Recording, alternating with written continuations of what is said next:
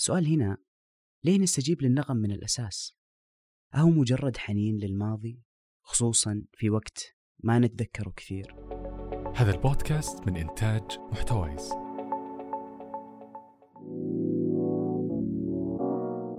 هذه الحلقة من بودكاست فصول محتوايز برعاية زين السعودية. أطلقت زين خدمة الجيل الخامس واللي راح تغير من عالمنا التقني بشبكة أوسع وكمان سرعة أعلى بعشر مرات من الجيل الرابع. الجيل الخامس يخليك متصل دائما وتستمتع بسماع البودكاست. لتفاصيل أكثر للحصول على هذه الخدمة وحتى أماكن تغطيتها في مدن المملكة حطينا الرابط لكم أسفل في قسم الوصف اطلع عليه.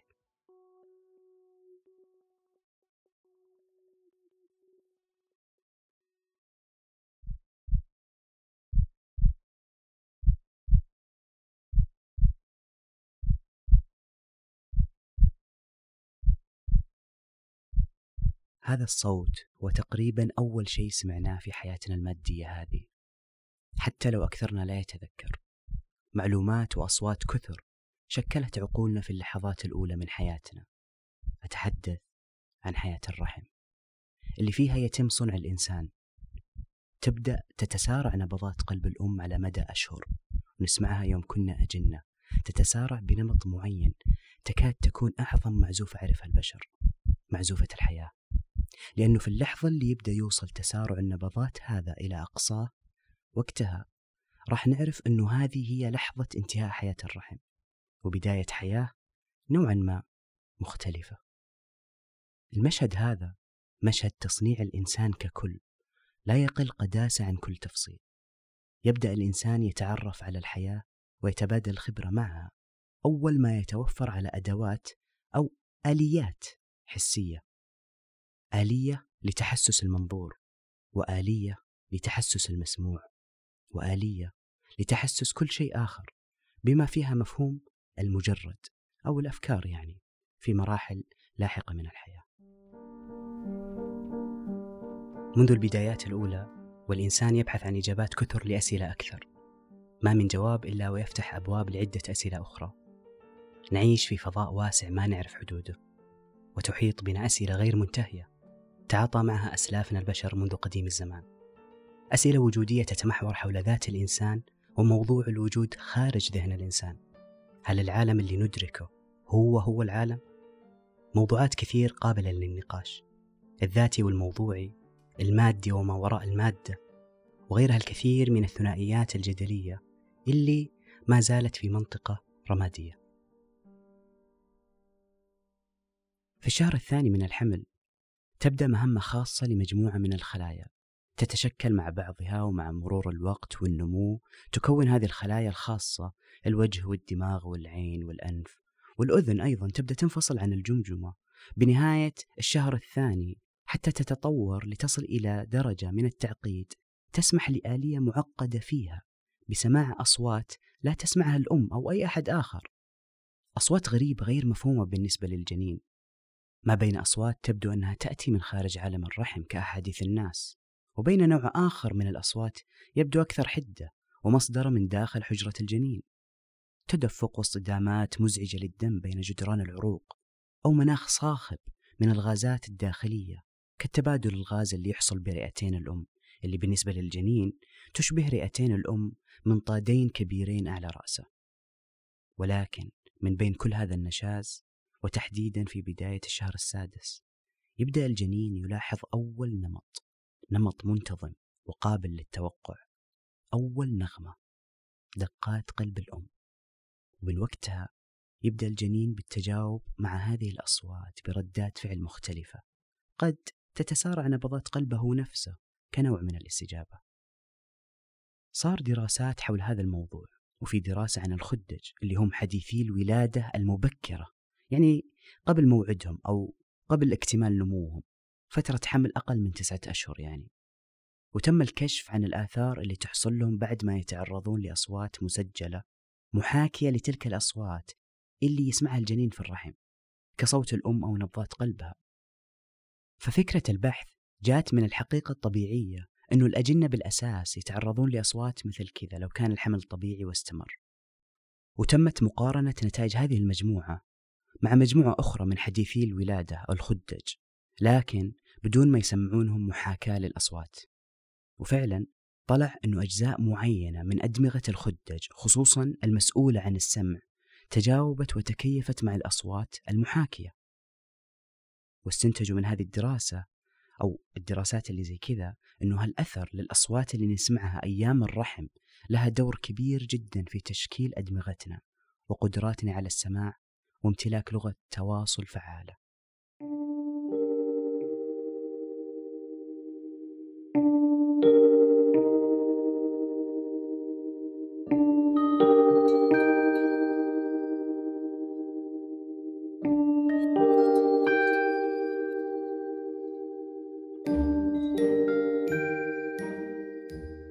النغم في حياة الإنسان أوسع وأعمق من تحديده في نطاق الموسيقى. النغم هو نمط لا يستطيع أن يجاريه أي منطق. النغم في معادلة رياضية لا تقبل الشك والنقاش. النغم في قصيدة شعرية منظومة. النغم في اتساق فكرة فلسفية. النغم في معزوفة محكمة. السؤال هنا ليه نستجيب للنغم من الأساس؟ أهو مجرد حنين للماضي خصوصا في وقت ما نتذكره كثير يبدو أن الموضوع أكثر من هذه البساطة مبدئيا التساؤل في شأن هذا الأثر الغريب للنغم على الإنسان تساؤل قديم في الزمن. تساؤل وقف عند أرسطو الفيلسوف متسائلا وداروين العالم متعجبا وواصفا هذا التفاعل بيننا وبين النغم بالغموض. على فكرة نهج المادية اللي يتبع داروين وغيره كثير في تفسير الوجود قد ينجح ويفسر جانب من ظاهرة ما ولكن هذا النوع المادي من التفسير يبقى قاصرا في كل مرة ومن الكسل الاكتفاء بجانب من الجوانب. هناك أثر عجيب للنغم في حياة الإنسان. إحنا البشر نفكر ونتفاعل بقانون عقلي يعني على مستوى التفكير. خلونا نسميه قانون عدم التناقض يعني وجود فكرتين متناقضتين عند شخص واحد هو شيء غير مريح أبدا. ومن هنا خرج مفهوم يكاد يكون أهم موضوع في علم النفس الاجتماعي في القرن العشرين. مفهوم التنافر المعرفي أو ال cognitive dissonance الفكرة من هذا المفهوم هو لما إنسان يبدأ يشعر بمشاعر غير مريحة لما يحمل معرفة فيها جوانب متناقضة مع بعضها. وممكن تكون على شكل صدام مع معلومات جديدة تتعارض مع معلومات سابقة مسلم بها عند ذلك الشخص. واحد الطرق اللي من خلالها نقدر نتخلص من هالمشاعر غير المريحة بسبب التناقضات اللي تحصل من وقت لآخر لبعضنا هو كبت أو رفض التناقض بأي طريقة حتى لو كان عن طريق صناعة أوهام. الهدف الوحيد منها هو خلق سيناريو وهمي يخلو من التناقض. مثال بسيط عن هذه الظاهرة النفسية هو لما تشوف طفل أو حتى بالغ يعيش لحظات تنافر معرفي لما يبغى يحصل على شيء بس ما يقدر لأي سبب كان. فيبادر ويقول أصلا أنا محتاجة أو ما أبغى ويروح يمشي بعيد. بس هنا لازم نتوقف ونتساءل. أجل كيف البشرية تطورت ثقافيا وحضاريا؟ تطور يعتمد في الأساس على تراكم المعرفة عبر التاريخ خصوصا وأن هذه المعرفة المتراكمة قد تتناقض جزئيات فيها بشكل طبيعي. يبدو أن أسلافنا في قديم الزمان كانوا يعانون من تنافرات معرفية كثر فحاولوا يتجاوزون مشاعر مضطربة من خلال تطوير آليات كالفن مثلا للتناغم مع كل هذه التناقضات.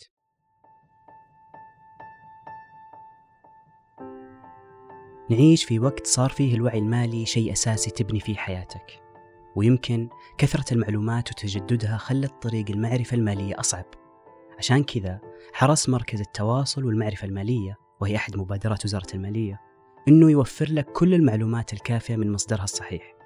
كل ما تحتاجه من المعرفة المالية تلقاه في بودكاست متمم اللي يستضيف عدد من المختصين في القطاعين المالي والاقتصادي والقطاعات ذات العلاقة. إذا أنت اختصاصك بالقطاع المالي أو الاقتصادي أو حتى مهتم بالمجال فهذا البودكاست مصمم لك. بإمكانك إيجاد رابط البودكاست في وصف الحلقة.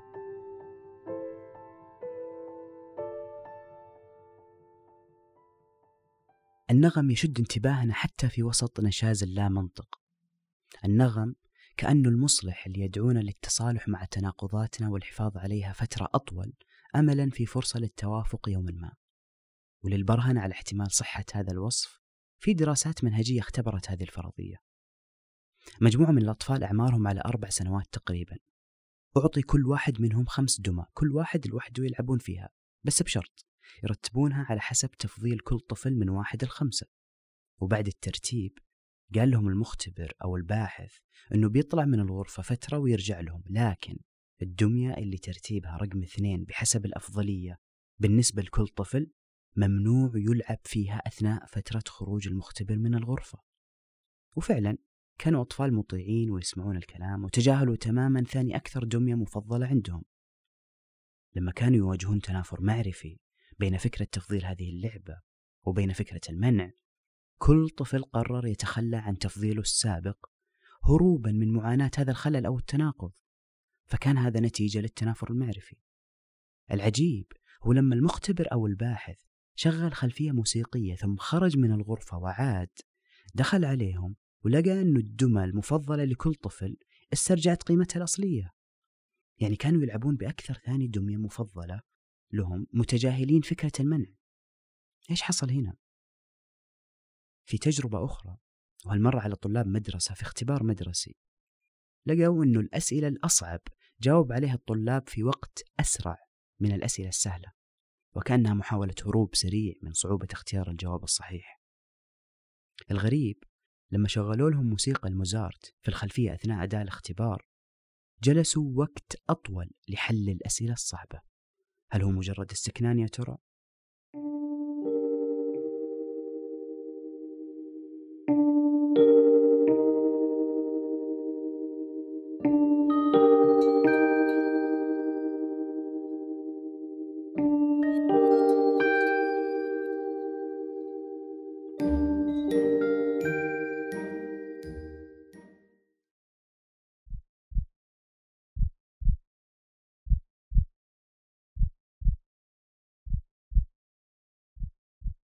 يبدو أن كل شيء في الوجود المادي عبارة عن موجات بس تفرق عن بعضها بأطوال موجية وترددات فيزيائية متشابهة ولكن عيوننا ومسامعنا من أيام الولادة تستشعر هذا الاختلاف الموجي البسيط على شكل حياة أكثر تعقيد وواقع مليء بالألوان والأشكال والأصوات. التساؤل هنا إذا كان صوتي اللي تسمعه الآن وكل الأصوات اللي نسمعها عبارة عن موجات صوتية لها ترددات من طبيعة معينة والضوء عبارة عن فوتونات لها طبيعة موجية أيضا وإلكترونات في منتهى الدقة والصغر تحيط بكل شيء تقريبا من مخلوقات حية وجمادات برضو لا تخلو من الترددات. فهل يا ترى نقدر نقول أنه الوعي نفسه اللي نحاول نطارده من زمان ونحاول نشير عليه بأصابعنا ومو قادرين نحدده هل على الأقل نقدر نقول أنه الوعي هذا قد يتبع القانون الموجي نفسه يا ترى؟ موجات وترددات في مدى معين وكل أحد منا له إريال إن صح التعبير خاص فيه يلتقط من الموجات ما يلتقط. عموما إحنا في هذا العالم المادي لا نعرف أكثر مما نعرف ولكن الجانب الإيجابي أنه منذ وقت طويل في حياة الرحم كان كل خلية ونسيج من الأم تهب لمساعدتنا ويبدو أن هناك قوة خفية ما.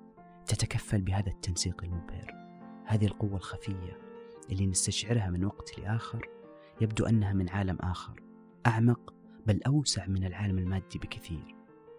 أما التساؤل اللي المفروض نجيب عليه بالحلقة القادمة هو ما إذا كانت عيوننا قادرة على رؤية الحقيقة كل الحقيقة. في الختام شاركنا رأيك حول موضوع الحلقة وفي حال تعرف أحد ممكن يشد هالموضوع نتمنى مشاركته وبالتالي نكسب صديق جديد.